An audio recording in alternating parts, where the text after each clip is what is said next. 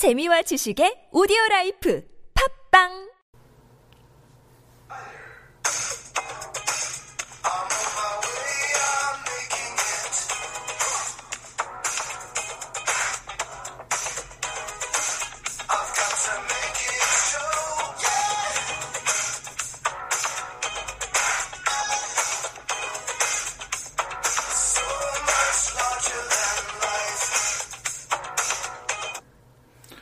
안녕하십니까. 성실대형 차영주입니다. 공든주식 번외편 객장 이야기 3회 녹음을 시작하도록 하겠습니다. 오늘은 6월 19일 일요일이고요. 오늘은 지난주 시장을 잠깐 좀 돌아보고 그 다음에 이번 주에 있을 브릭시트에 대한 대응 방안들을 좀 살펴보고 그 다음에 이달 말부터 시행되는 공매도 공시제도에 대해서 좀 자세히 알아보고 그와 관련된 책들을 소개하는 순서대로 진행을 하도록 하겠습니다. 지난주 같은 경우 상당히 그 브렉시트가 글로벌 시장을 전체적으로 뒤흔든 그런 모습들을 좀 보여준 한 주였다라고 말씀 좀 드리고 싶습니다.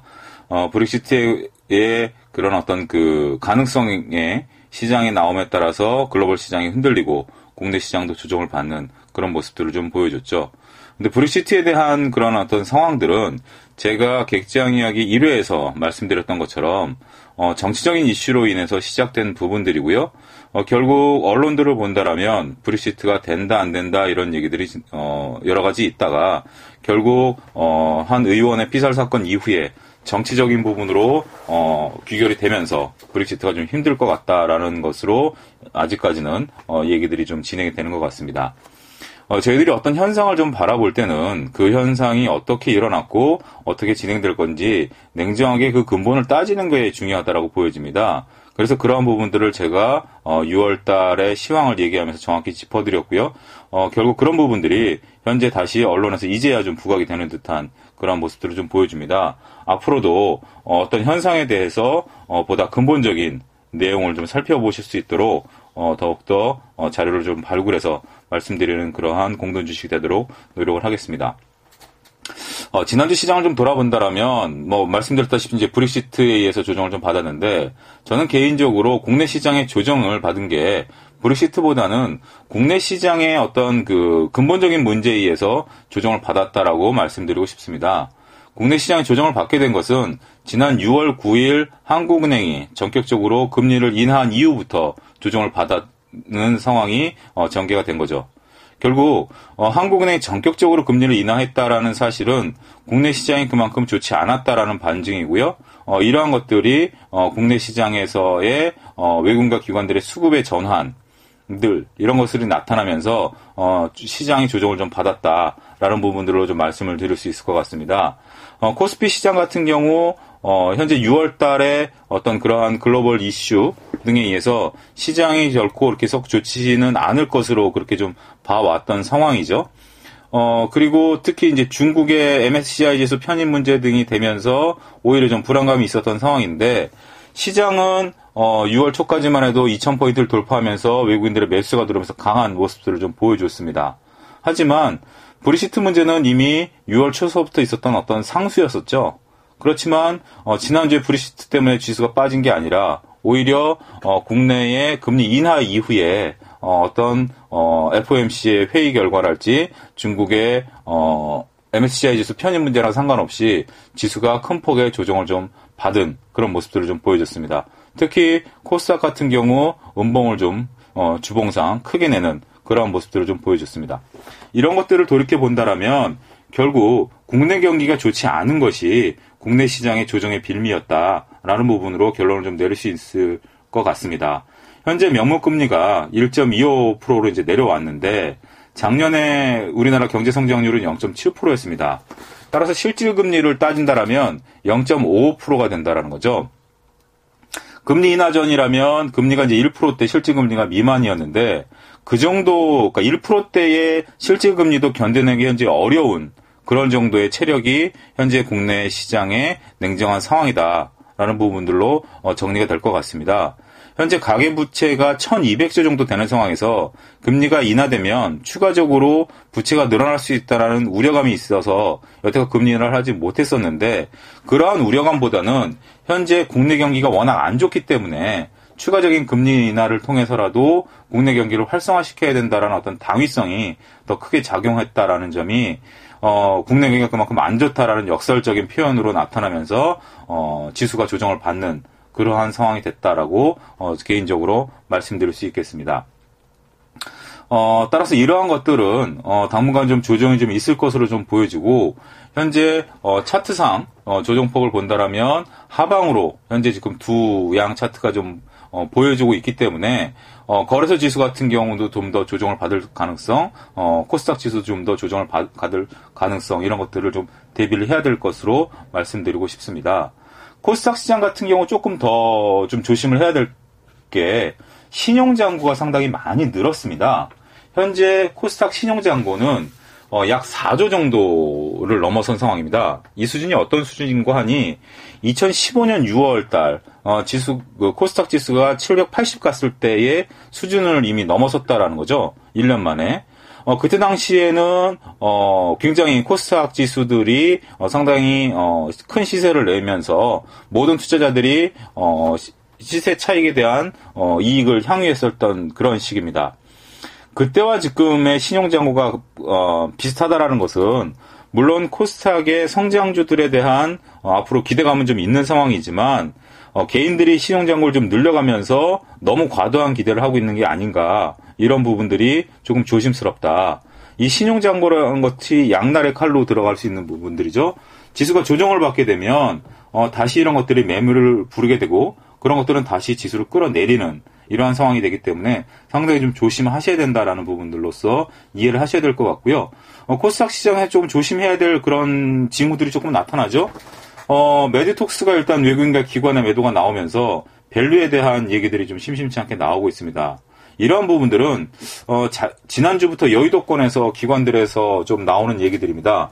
물론 이제 제가 개인적으로 들은 얘기이기 때문에 시장 전반적인 얘기라고 말씀드릴 수는 없지만 조금 과도한 밸류에 대해서 조정을 코스닥을 좀 줄이고 거래소로 좀 옮겨야 되는 게 아니냐 이러한 것들이 현재 기관들의 일부 시각들이 좀 보이는 것 같아서 이러한 코스닥 신용잔고 부분들이 상당히 좀 우려스럽다. 현재 거래소 신용잔고는 대략 한 3조 정도 됩니다. 코스닥보다 1조가 적습니다. 그렇다면 현재 코스닥의 신용잔고가 얼만큼 높은가라는 것들이 드러날 수 있다라는 부분들로서 말씀드릴 수 있겠습니다. 자, 그러면 이번 주 시장이 어떻게 전개될 것인가에 대한 부분들을 좀 살펴보도록 하겠습니다. 이번 주 시장에서의 가장 큰 화두는 23일 날 있을 브렉시트 선거가 되겠죠. 브렉시트가 과연 일어날 것인지 안 일어날 것인지 그것은 이제 선거 결과에 따라서 달라질 것입니다. 현재 지금 시장의 기대치는 브렉시트가 일어나지 않을 것으로 보고 있지만 현재 투자자 입장에서 본다라면 가능성에 대해서 일단 대비책은 세워둬야 된다라는 부분들로 정리를 해서 말씀드릴 수 있겠습니다. 그렇다면 일단 어떠한 영향이 국내 시장에 미칠 것인가 이런 부분들을 살펴봐야 되겠죠. 근데 리포트를 살펴보니까 브렉시트에 대한 전반적인 개괄적인 내용은 좀 나와 있지만 구체적으로 내용이 나와 있는 리포트는 많지는 않습니다. 한 증권사에서 각 분야별로 나온 것이 있어서 그것을 참조해서 좀 말씀을 드리도록 하겠습니다. 일단 경제에 미칠 영향과 주식시장에 미칠 영향을 좀 나눠서 생각해 본다라면 브렉시트가 경제에 미칠 영향은 일단 당장은 크지는 않다. 라는 게 이제 전반적인 의견인 것 같습니다. 2015년 기준으로 수출입이 대략 한 1% 정도대에 머물러 있기 때문에 이러한 부분들의 영향은 크진 않다. 특히 만약에 브렉시트가 일어나면 여타 다른 EU 회원국으로 무역 전환이 가능하기 때문에 이러한 부분들은 직접적인 영향은 크지 않다라고 보여지는 거고요. 문제는 이제 그 금융시장의 변동성이 커질 수 있다라는 부분들이 중요하다라는 부분들로 말씀드리겠습니다. 이거는 이제 주식시장과 같이 연관해서 말씀을 좀 드리면 현재 국내 시장에서 외국인들이 주식을 보유하고 있는 현황을 보면 미국계가 대략 한 40% 정도 보유하고 있고요. 바로 다음이 영국입니다. 8.4%. 그 다음에 싱가포르가 6%, 그 다음에 룩셈부르크, 아일랜드, 네덜란드 이런 순으로 이제 진행이 되고 있는데 영국이 8%나 국내 시장에 주식을 보유하고 있다라는 거죠. 따라서 영국이 브렉시트가 일어나서 단기간에 금융시장의 변동성이 커져서 자금을 회수하게 된다라면 국내 시장의 지수는 조정을 받을 수밖에 없다라고 이해를 하셔야 될 것 같습니다. 대략 한 10% 정도 더 이상 빠질 수 있다라고 보는 것 같습니다. 그러면 지수가 한 1800포인트까지 밀릴 수 있게 되고, 그러면 PBR이 2를 하회하는 그런 수준까지 좀 떨어질 수 있을 것 같고요. 곧바로 V자 반등은 좀 기대하기는 어려울 것이다. 왜냐하면 글로벌 패닉이 좀 일어날 것이기 때문에 이러한 것들이 조금 점차적으로 해소되는 데는 당분간 좀 기간이 소요될 것이다. 이렇게 좀 보셔야 될 것 같고, 만약에 영국이 그냥 그대로 잔류한다라면 오히려 불확실성이 해소된 부분들, 제가 말씀드렸다시피 장기적으로는 살아있지만 단기적으로는 해소됐기 때문에 모든 부분들이 좀 원활히 돌아갈 수 있는 부분들이 될 것이다. 라고 말씀드릴 수 있습니다. 원활히 돌아간다라는 것은 제가 서두에서 말씀드렸다시피 국내 시장의 현상에 집중할 수 있게 된다라는 거죠.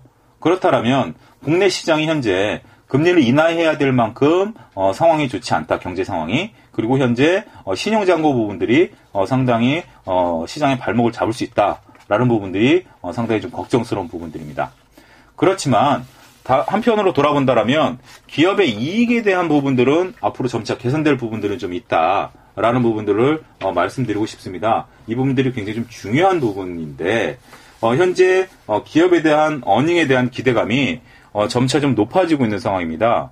2분기 컨센서스에 대한 전반적인 상황을 본다라면 3개월 전보다 좀 좋아지고 있습니다. 이건 3년 만에 지금 처음 이루어지는 일인데요.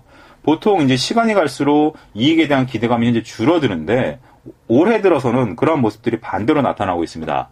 즉 기업의 이익이 하반기로 갈수록 좀 더 늘어날 수 있다라는 부분들로서 나타나고 있기 때문에 이익에 대한 기대감들이 상당히 커지고 있다. 이익이 커지면 밸류에이션은 어떻게 되죠?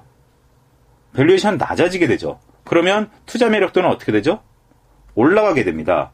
따라서 그런 부분들을 감안한다면 현재 경제 상황은 좋지는 않지만 기업의 이익이 개선되는 섹터에 대해서는 낮아진 밸류에이션을 통해서 투자 매력도가 생길 수 있다. 그러면 주가 모멘텀이 생길 수 있다라는 부분들로 살펴볼 수 있는데, 그럼 과연 어느 부분에 대한 이익이 개선되고 있느냐라고 보면 전반적으로 IT 섹터가 현재 가장 이익에 대한 개선 기대감이 좀 높고요.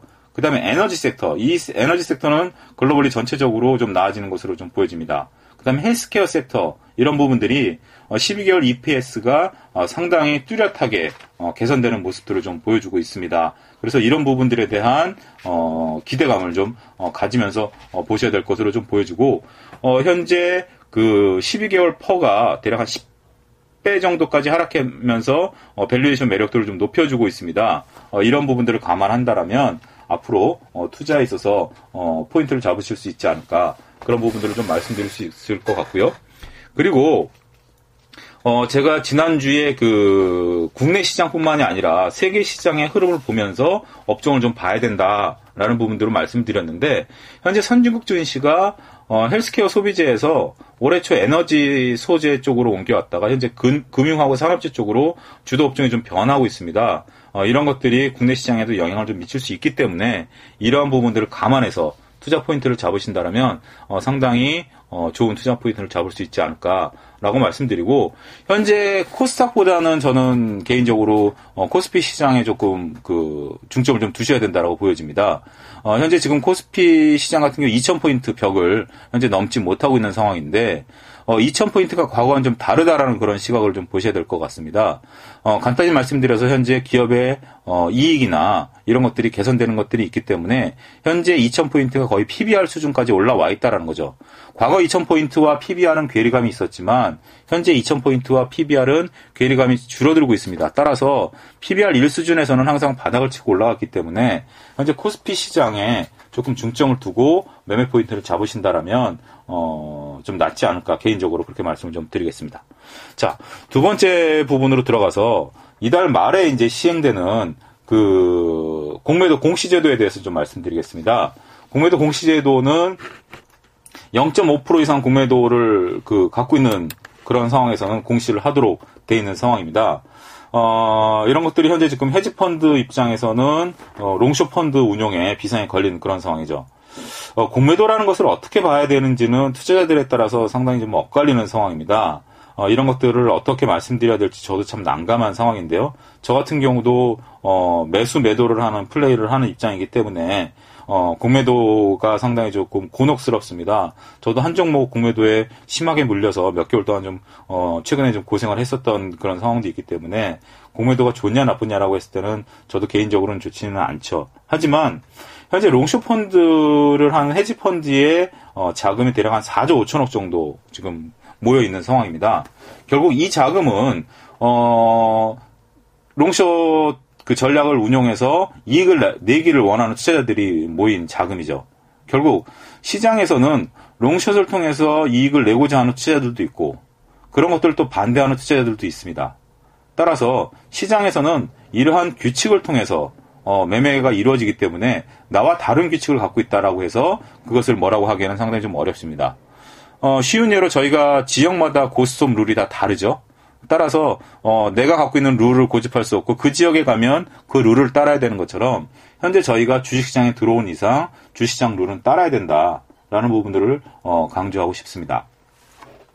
현재 지금 이런 것들이 지금 되면 어떤 변화가 일어날 것이냐라고 본다라면 0.5% 이상 주식을 갖고 있는 상황에서 공시가 되지 않기를 바라는 게 현재 그 롱숏 펀드들의 입장입니다. 왜냐하면 어떤 기업에 대해서 공매도를 하고 있다라는 것이 알려지게 되면 투자자들의 항의가 일단 들어올 것이고요. 두 번째는 그 기업의 항의가 들어오겠죠. 왜 우리 기업을 공매도를 하느냐. 그렇다면 그 기업의 탐방도 좀 어려워지고 그 증권사나 그 헤지펀드를 운영하는 입장에서 기업과의 관계가 상당히 좀 껄끄러워지는 부분들이 있기 때문에 가능한 한 나쁜 기업이 아니고서는 공매도를 조금 줄여야 된다라는 게 줄여나가야 된다라는 게 그런 전략인 것 같습니다.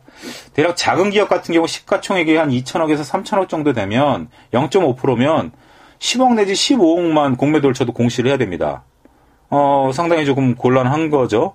굉장히 조금 적은 금액 10억 정도 공매도에서 이익이 나봤자 얼마 난다고 굳이 이런 걸 공매도를 해가지고 그 기업과 껄끄러운 관계를 맺기에는 너무 비용이 큰 거죠. 따라서 소형주들 같은 경우는 공매도에 대한 쇼커버링이 30일까지 들어올 가능성이 있습니다. 그러면서 정상적인 자리를 찾을 수 있을 것으로 좀 보여지고요. 결국 공매도를 친다라는 것은 그렇죠. 두 가지 이유죠. 하나는 기업이 안 좋은 경우고요. 하나는 차트가 안 좋아서 그것을 이용해서 이익을 내겠다라는 겁니다. 공매도가 들어오지 않으려면 기업의 이익이 좋아야 된다라는 것이 전제적인 조건이죠. 자, 여기서 책을 한 권 좀 소개시켜드리겠습니다. 제가 협찬을 받은 책인데 요즘 협찬 문의들이 많이 들어옵니다. 그래서 제가 그렇다고 해서 무턱대고 뭐 협찬을 받는 게 아니라 투자자분들께서 지금 시점에 좀 맞는 것이라고 생각되는 책을 제가 선별적으로 협찬을 받아서 소개를 하기 때문에 고객분들께서 참조를 하시면 될 것 같고요. 부콘에서 나온 공매도 엑스파일이라는 신간입니다. 대략 한 700페이지 정도 되는 상당히 좀 두꺼운 책인데 실화를 이제 소설처럼 이제 꾸민 그러한 내용입니다. 이 내용은 어떤 내용이냐 하면 헤지펀드 입장에서 어떤 한 기업을 발견했는데 그 기업이 너무 과대평가되어 있다라는 겁니다. 그것을 가지고 약 6년 동안 법정 싸움을 벌이면서도 공매도를 유지를 했죠. 결국 이들이 주장하는 것은 공매도를 통해서도 같이 투자를 할 수 있다라는 겁니다.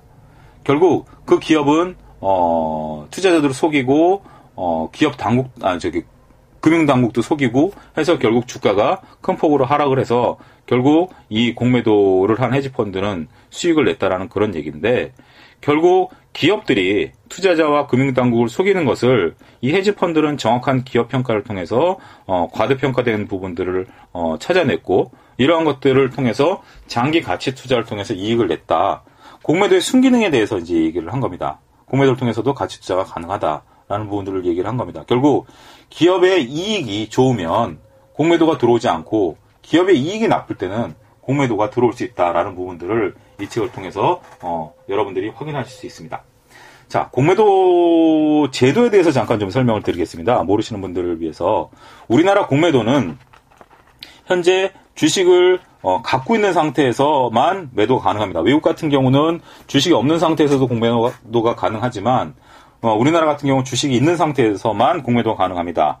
따라서 주식이 없는 경우 주식을 갖고 있는 상대방한테 주식을 빌려서 즉 대차거래라고 그러죠. 대차거래를 통해서 주식을 빌려서 그 주식을 매도를 한 다음에 나중에 다시 그 주식을 사서 상환하는 그러한 상황으로 이루어지도록 되어 있습니다. 이거를 증권회사가 중개를 하고요. 따라서 장기적으로 주식을 투자하는 사람들의 주식을 빌려서 증권회사가 대차 거래를 통해서 주식을 빌려주고 이게 공매도가 되는 거죠. 참 아이러니죠. 장기 투자하기 위해서 주식을 갖고 있는 사람들의 주식을 빌려서 그 주식을 매도를 통해서 주가를 끌어내린다라는 거니까. 대부분의 증권사가 이런 중개 역할을 하고 있는데 아시다시피 저희 유진투자증권은 이러한 대차 거래 중개를 하지 않습니다. 따라서 여러분들이 현재 주식이 대차 거래에 이용되고 있을 수도 있기 때문에 이런 부분들이 걱정이 되신다라면 저희 유진투자증권으로 주식을 옮겨놓으시는 것도 하나의 방법이다라고 말씀을 좀 드리고 그런 부분들에 대해서는 궁금하시면 저한테 상의를 하시면 제가 상담을 해드리도록 하겠습니다. 개인들도 공매도가 가능합니다. 두 가지죠. 하나는 배당이나 뭐 이런 것들이 들어올 때 3일 전에 확실히 들어올 것이 되기 때문에 3일 전부터 매도가 가능하고요. 또 하나는 대주거래라는 걸 통해서도 가능합니다. 그렇지만 종목수가 작고 기간이 짧기 때문에 개인들이 원활하게 공매도를 하기는 좀 어렵습니다. 또 하나의 공매도에 대한 룰은 업팅 룰이라는 것을 공단은 사용하고 있습니다. 이게 뭐냐면 매도 호가와 매수 호가가 있을 때 우리는 이제 주식을 팔 때는 어떤 호가에도 팔 수 있죠. 하지만 공매도는 매수 호가의 주식을 팔 수는 없습니다. 매도 호가에만 주식을 팔 수 있습니다. 예를 들어서 11,000원 팔자 10,000원 사자가 있으면 공매도는 11,000원 매도에만 주문을 낼 수 있습니다. 10,000원의 사자가 아무리 많아도 공매도 세력은 10,000원에다 주식을 팔 수는 없습니다. 따라서 여러분들이 갖고 있는 주식이 현재 공매도상에 들어와 있다 안 들어와 있다라는 걸 알 수 있는 방법은 11,000원 이상에서 매도는 한 1,000주 단위가 있는데 11,000원의 매도가 한 10,000주가 들어와 있는 겁니다. 갑자기 그 바로 위에 호가에 많이 들어와 있는 거죠. 이것은 공매도가 들어왔다라고 보는 게 맞습니다. 그래서 그렇다면 여러분들 입장에서는 주식을 팔아야 된다라고 하면 11,000원에 10,000주의 팔자가 있으면 10,000원의 호가에다가 대고 주식을 팔게 되죠. 그래서 10,000원 팔자 9,000원 사자로 바뀌면 11,000원에 있던 10,000주는 다시 10,000주로 호가를 끌어내립니다. 그렇게 되면 점점 투자자는 두려우면서 매수 호가의 주식을 팔게 되고 공매도 세력들은 그 호가를 바로바로 내리면서 주가를 끌어내리는 게 공매도의 법칙입니다. 이러한 것들은 제가 운영하는 카페 성실대형 주식 컨설팅에 오셔서 객장 분위기에 보면 제가 공매도 하는 것들을 캡처를 떠가지고 그 공매도가 일어날 때 바로 제가 실시간으로 화면 캡처를 떠가지고 설명을 해놓은 게 있으니까 그것을 참조하시면 될 것 같습니다. 저도 그 종목을 갖고 상당히 고생을 해가지고 일어나는 순간 제가 바로바로 캡처를 떠가지고 설명을 좀 드렸기 때문에 그러면 공매도 상황을 상당히 좀 이해하실 수 있는 것이다 라고 말씀드릴 수 있겠습니다. 자, 또 한 가지 책을 좀 설명을 드리겠습니다. 이레미디어에서 나온 윌리엄 오닐의 공매도 투자 기법이라는 책입니다. 이 책은 나온 지 꽤 되는 책이고요. 윌리엄 오닐 같은 경우는 최고의 주식 최적의 타이밍으로 이미 유명한 그런 투자자죠. 저는 이 책을 옛날부터 보면서 과연 우리가 어떻게 이 책을 이해해야 될까 상당히 고민을 좀 많이 했습니다. 이것은 공매도에 관한 방식인데 우리나라에서 적용되기가 어려운 그런 방식이어서 이 책을 들었다 놨다를 몇 번을 반복을 했습니다. 근데 최근에 이 책을 이용하는 방법을 제가 어떻게 해야 되는지를 결론을 내린 게 뭐냐면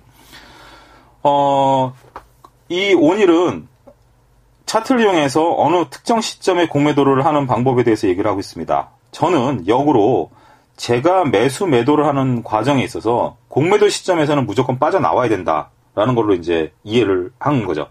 무슨 얘기인고 하니 공매도 세력의 공매도를 때릴 수 있는 그러한 차트상에서는 매수 매도 플레이를 하는 입장에서는 손절이건 익절이건 빠져나와야 된다라는 거죠.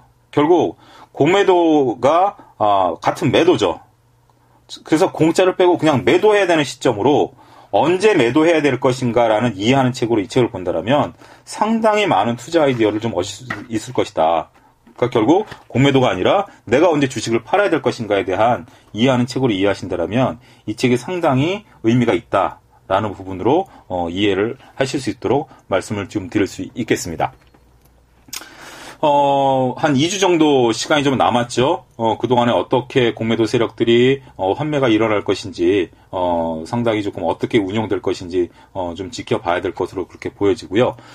다음 주도 23일 브릭시트까지는 시장이 그렇게 크게 움직이지는 않을 것 같습니다. 외국 시장도 크게 움직이지 않고 일희일비할 것 같고요. 국내 시장도 거기에 따라서 일희일비할 것 같습니다. 그래서 6월 달에는 크게 시장을 조금 기대하기 좀 어려울 것 같고요.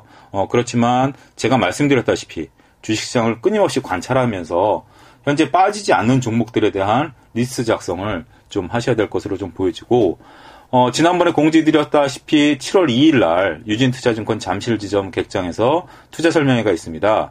결국 이러한 지지부진한 시장에서 어떠한 종목을 어떻게 매매해야 될지, 제가 오프 모임에서는 좀 더 종목 위주로 좀 세게 말씀드리는 것들이 좀 있기 때문에 작년 가을에 이제 전기철 말씀드렸던 것처럼 올해는 이제 제가 투자 설명이 없었기 때문에 말씀을 못 드렸는데 현재 제가 보고 있는 종목 중심으로 해서 말씀을 드리겠습니다.